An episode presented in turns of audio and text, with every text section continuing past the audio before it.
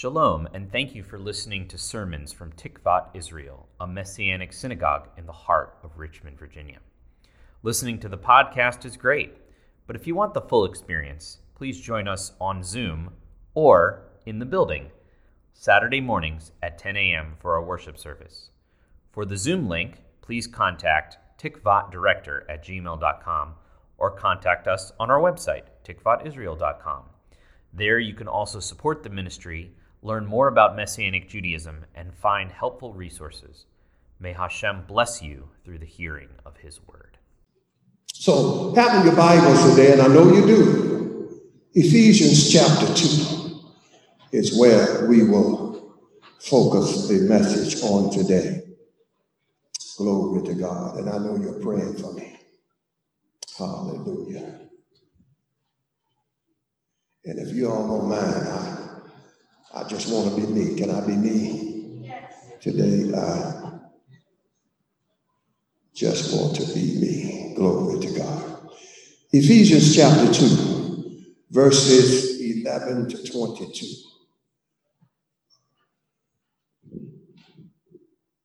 From the King James Version. And then... I would like to review it again from the New Living Translation for a bit more clarity. Beginning at the 11th verse, Paul writes, "Wherefore remember that ye being in time past Gentiles in the flesh, who are called uncircumcision by that which is called the circumcision in the flesh, made by hands, that at that time ye were without Christ, being aliens from the commonwealth of Israel, and strangers from the covenants of promise, having no hope, and without God in the world. But now in Christ Jesus, ye who sometimes were far off are made nigh by the blood of Christ.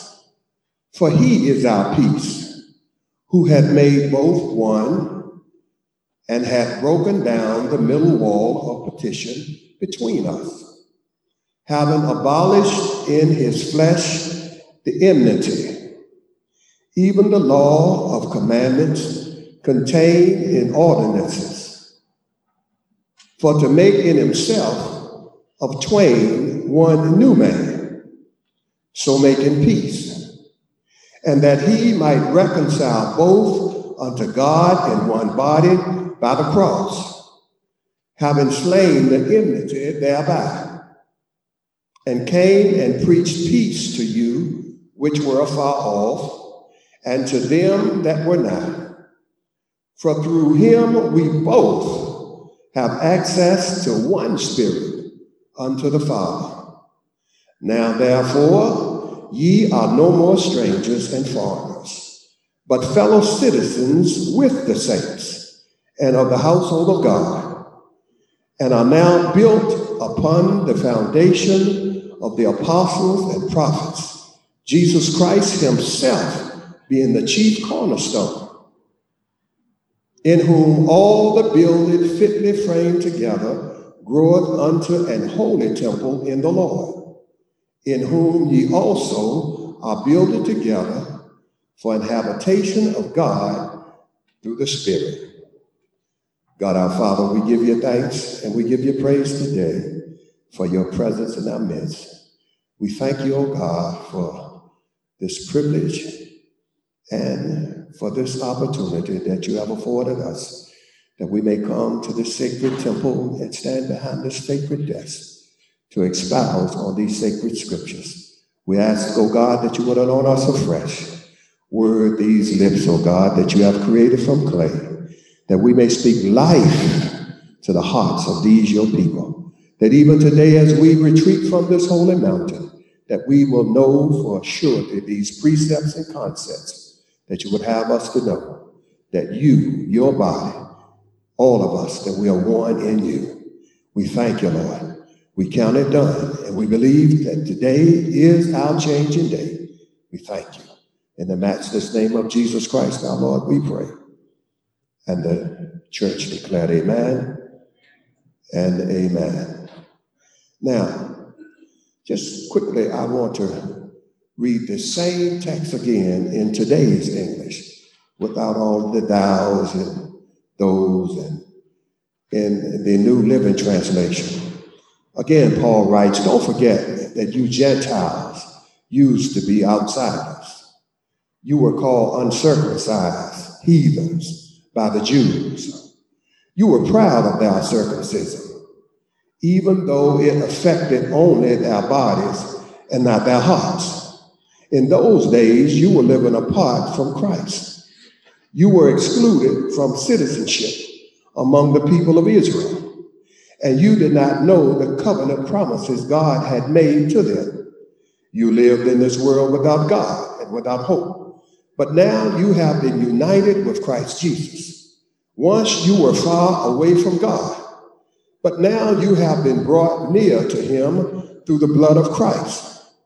For Christ himself has brought peace to us. He united Jews and Gentiles into one people when, in his own body on the cross, he broke down the wall of hostility that separated us. He did this by ending the system of law with his commandments and regulations. He made peace between Jews and Gentiles by creating in himself one new people from the two groups. Together as one body, Christ reconciled both groups to God by means of his death on the cross, and our hostility toward each other was put to death. He brought this good news of peace to you, Gentiles, who were far off from him, far away from him, and peace to the Jews who were near. Now all of us can come to the Father through the same Holy Spirit because of what Christ has done for us. So now you Gentiles are no longer strangers and foreigners. You are citizens along with all of God's holy people. You are members of God's family.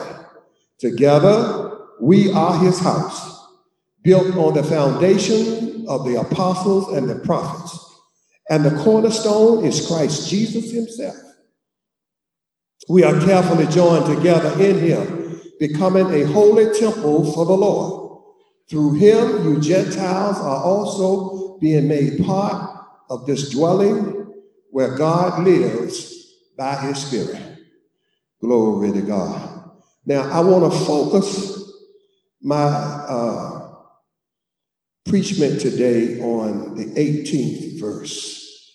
The King James reads, for through him we both have access to one Spirit unto the Father.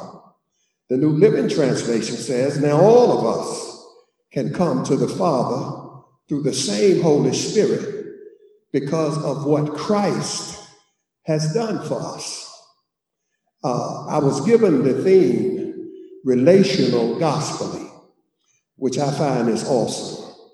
And I want to use today for our focus, a subtitle, the purposeful unity of the body.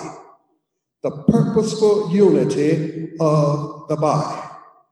And I really want to focus on trust and compassion and unity.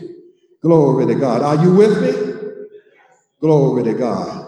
Now, I am from the Pentecostal persuasion. Can somebody say Pentecostal? And in the Pentecostal church, we are a noisy group. Are you hearing me? When I get up and preach before the Pentecostal saints and it's quiet in there like it is in here, I'm looking around to see what's going on. I get scared when it gets quiet. You know, have the robbers come in? Have I messed up my offering? What's going on? So every now and then, to make me feel like I'm in the Pentecostal church, can somebody say amen? Amen. All right, all right, all right. Glory to God. And if they don't say it, I know you're going to say it. Hallelujah, hallelujah. Glory to God. Now, Let's go to work. There are numerous, I said numerous, divisions in the body of Christ at the present. Those divisions hinder us from the effective ministry that we are mandated to perform as stated by our Lord in Matthew 28 and 19. And today we fight against those divisions. We fight against our lack of unity, denominationalism, historic, theological viewpoints, races, cultures, traditions, opinions, preferences. All those things fall into the space between us, and they create disunity. Disunity equates to heartache from God's perspective.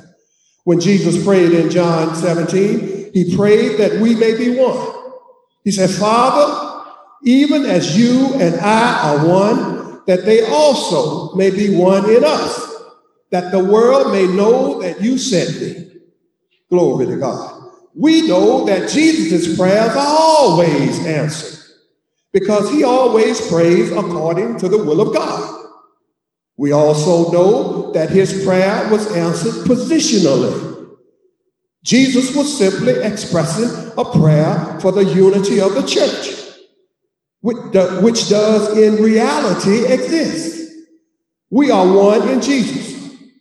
First Corinthians 6 and 17 says, he that is joined to the Lord is one spirit. All of us are joined to the Lord and by extension are one with each other. That is true positionally, but practically, it does not always work that way. In 1 Corinthians 12 to 13, we have the great statement of the positional unity of the church. The Apostle Paul says, for as the body is one and has many members, and all are members of that one body, being many are one body, so is Christ. In other words, he says, as a body, as a physical body has many members, so does Christ.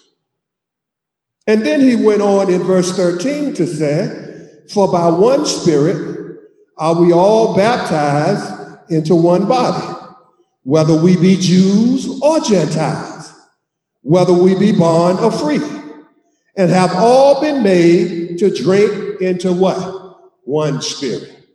Glory to God. He says, like a body is one, so the church is one.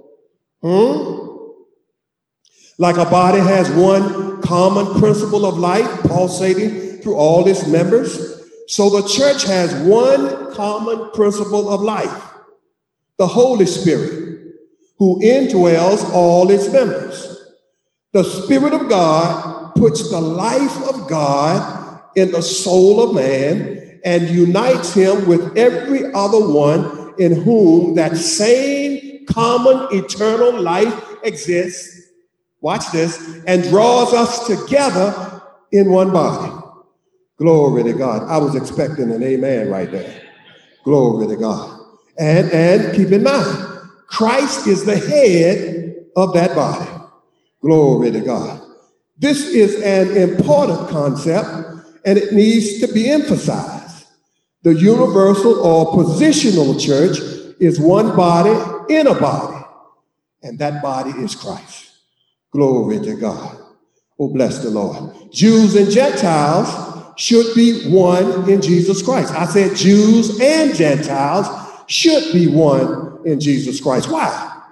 Because the Jew has tremendous resources to contribute to the Gentile church, and the Gentile church has tremendous resources to contribute to the Jewish church. We need each other. And we need to obliterate those kinds of distinctions that keep us separated. Glory to God. So we thank God for those kinds of works that draw the Jewish people into loving bonds with Gentile people. Because that's the way our Lord himself planned it when he gave unto us the common life and the Holy Spirit. And because of it, we have unity. Thank you, Lord. In the Corinthian church, Paul was constantly upset by discord.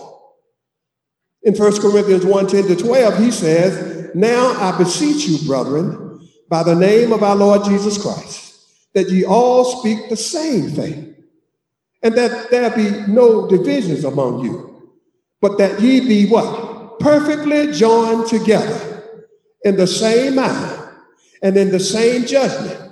For it hath been declared unto me of you, my brethren, by them which are of the house of Chloe, that there are contentions among you. Now this I say, that every one of you saith, I am of Paul, I of Apollos, and I of Cephas, and I of Christ." And he goes on that also in chapter 3 and says, "You must be carnal because there's division and strife and envy among you." This was a real problem and still is. Churches pitted against churches. Christians against Christians. The problem was discord and disunity, but I don't know that it was ever as intense or any more intense as in the New Testament era. The intensity, the discord between Jews and Gentiles, that's what Paul speaks of in verse 14. He talks about a wall, a middle wall. And this middle wall that he is talking about is a wall that separates people who are near and people who are far off. Look at verse 13. Some are far off and some are near.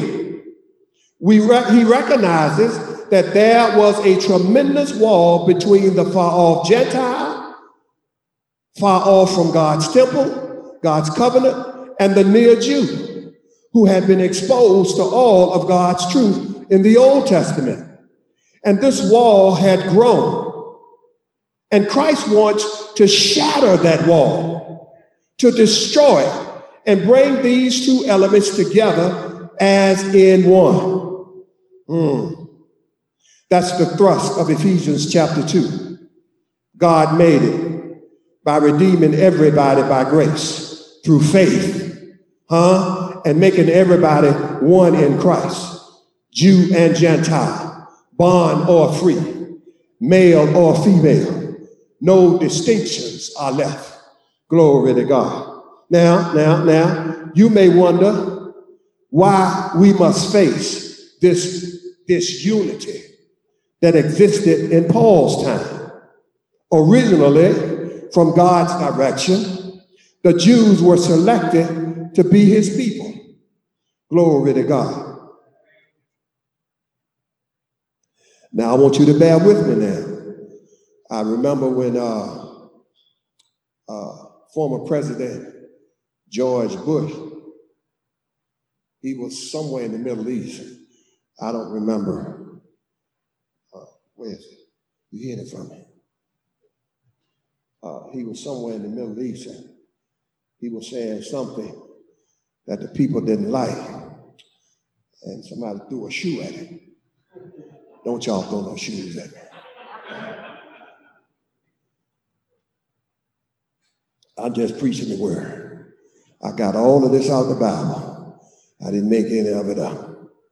Glory to God. There is no question about the fact that Jews were selected to be God's people. Do I hear an argument about that? In Amos 3:2, he says, Israel only have I known among all the people of the earth. Israel is a special nation. God had chosen Israel. There is a very sovereign act in God's will by which he chose these people. You may think how odd of God to choose the Jews, but nonetheless, that's what he did. And if he would have chosen the Irish, you would have asked the same question, or anybody else that he might have chosen. Is it just a question that God chose but understood one thing?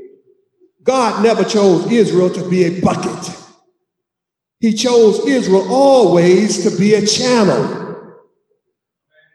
Can I say that again? Thank God for that. Amen.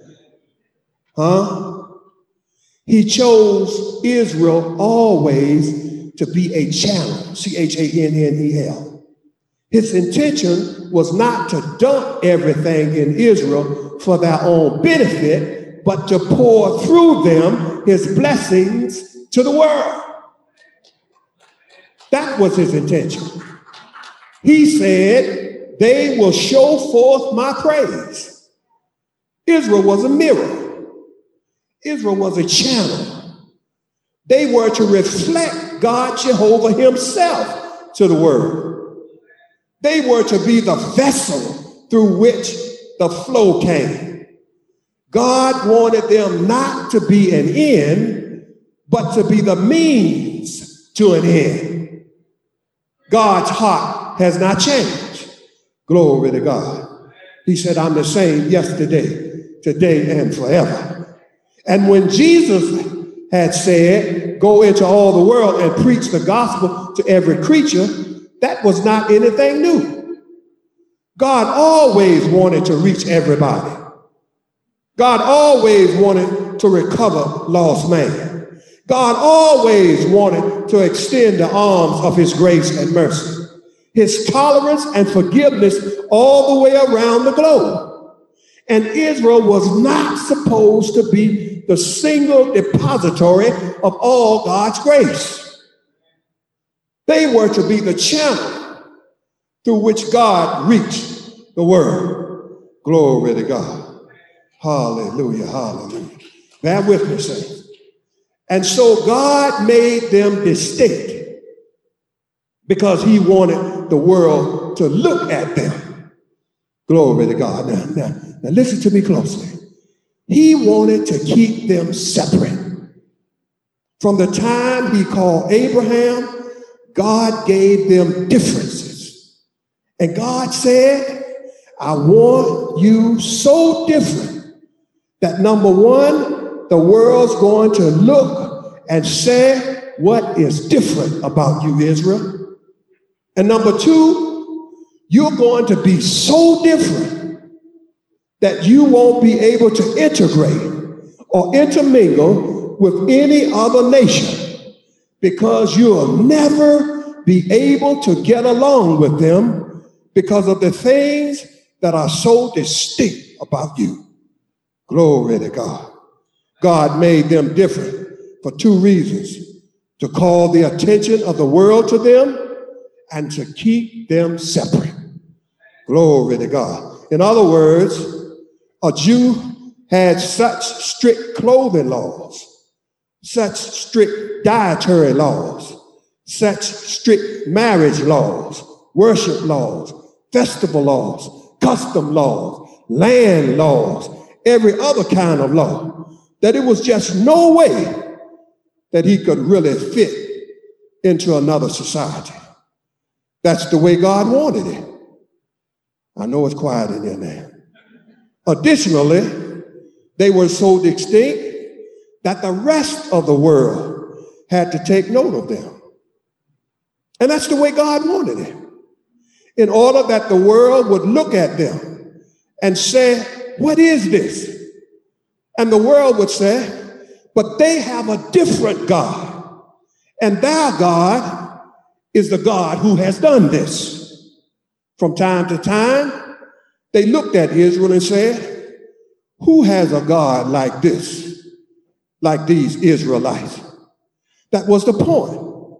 The special privilege God meant as a tool for witness. They were to be a channel. And you know what happened? Instead of them seeing themselves as a witness, instead of them seeing the difference as a way to reach people, instead of them standing up and saying, I'm different, and consequently, the world is going to say, what's the difference? I can tell them that God has made me different. Instead of that, it became an excuse for carnal, selfish, self-glorification and pride. Glory to God. It can happen with us too. We are to be different, aren't we? We are to be completely different than the rest of the world. We are to walk a different walk, talk a different walk, think a different way. When you read Paul's letter to the Ephesians and you find out that we are to walk not as the Gentiles walk, not as the heathens walk, in the vanity of our mind. We are to walk in love. Glory to God. I said we are to walk in love. Hallelujah. We are to walk in the light. We are to walk in wisdom. We are to walk in the Spirit. Glory to God. Our conversation, our manner of life, our walk is to be totally different than the rest of the world. And that it is to be different because we want them to take note of us, first of all. And secondly, God wants to keep us separate so that we cannot mingle with them. It is the same as he did with Israel. Glory to God. And hopefully, as I turn toward my clothes, I'm not closing, I'm just turning that way. And hopefully, the world will see the difference, and we will say to them, it's Jesus Christ that made the difference, and here's how he can make a difference in your life. Glory to God. And that's exactly what Israel should have done. Instead of doing that, Israel became proud, loved the difference, celebrated the difference, became proud about the difference, and elevated themselves as if they were better than everybody else. Glory to God. And it is even possible that's happening in Christianity, where Christianity forms some sort of an elite that think they are better than everybody else. And instead of really being a channel to reach the world, we've become an isolated little group of people with our own little lingo, our own little lifestyle, our own little code, our own little bumper stickers, our own little radio stations and TV stations, and our own books, and our own everything. Glory to God. But when we allow Christ in the Pentecostal church, this is where I do what they call tuning up. Glory to God. But when we allow Christ to enter in, he changes everything. Can you turn to somebody and say, he changes everything? Glory to God.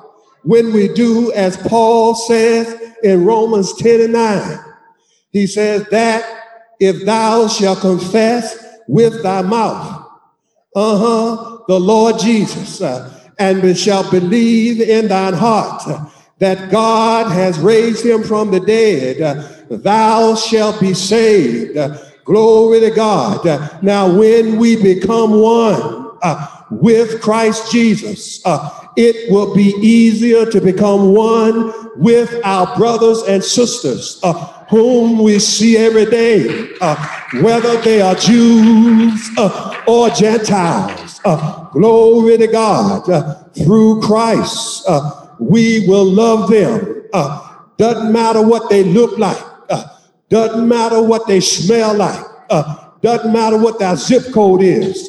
Doesn't matter the color of their skin. Doesn't matter who they love. We will love them and not loathe them. Through Christ, we will help them and not hinder them. Through Christ, we're going to feed them and not fight them. Through Christ, we're going to clothe them and not corrupt them. We're going to bless them and not belittle them. Or why you're saying that, preacher? Because our unity will bring joy in the midst of sorrow. It'll bring courage in the midst of conflict. It'll bring peace in the midst of persecution. Our unity is going to bring hope in the midst of heartache. Our unity, when we come together, is going to bring confidence in the midst of challenge. I'm talking to Jews this morning. I'm talking to Gentiles. But I want you to know that through Christ, the Savior of the world, the blood suffering, cross living, Savior of the world, through Christ, I'm a Jew too. Glory to God. Hallelujah. I'm just like you. No different. Glory to God. And Jesus said, if you want to be with me, if you want to go back with me, if you want to live forever with me, you got to love me too. I don't care if he's bald-headed, pot-bellied, dark-skinned, from the other side of town. You can't get in unless you love me too. Glory to God. The purposeful unity of the body. I love you today, saints. I love you, David. I love my Jewish brothers and sisters, but I don't come under that title. I love you because you're my brother. I love you because you're my sister. And I know that we are one in Jesus Christ. Glory to God. Glory to God. Glory to God. Glory to God. Hallelujah. Hallelujah. Listen, saints. And I call you saints because Paul called you saints. And you are saints. It is the will of God that we be one. And whether you know it or not, you are one. You're one in the Spirit and you're one in the Lord. God bless you. Father, we're thankful today for your presence. We're thankful for this opportunity. We're thankful for the word that's going forth. We're thankful for so great a company of your people that you have sent. And we pray, oh God, that if those any who's under the sound of my voice that don't know you in the pardon of their sins, that this will be their changing day, that they will turn to you even now and say, what must I do to be saved? And they will surrender their lives unto you and take their rightful place in your eternal kingdom. And for this, Lord, we thank you. We magnify you and we praise you. In the matchless name of Jesus Christ, our Lord, we declare, amen and amen.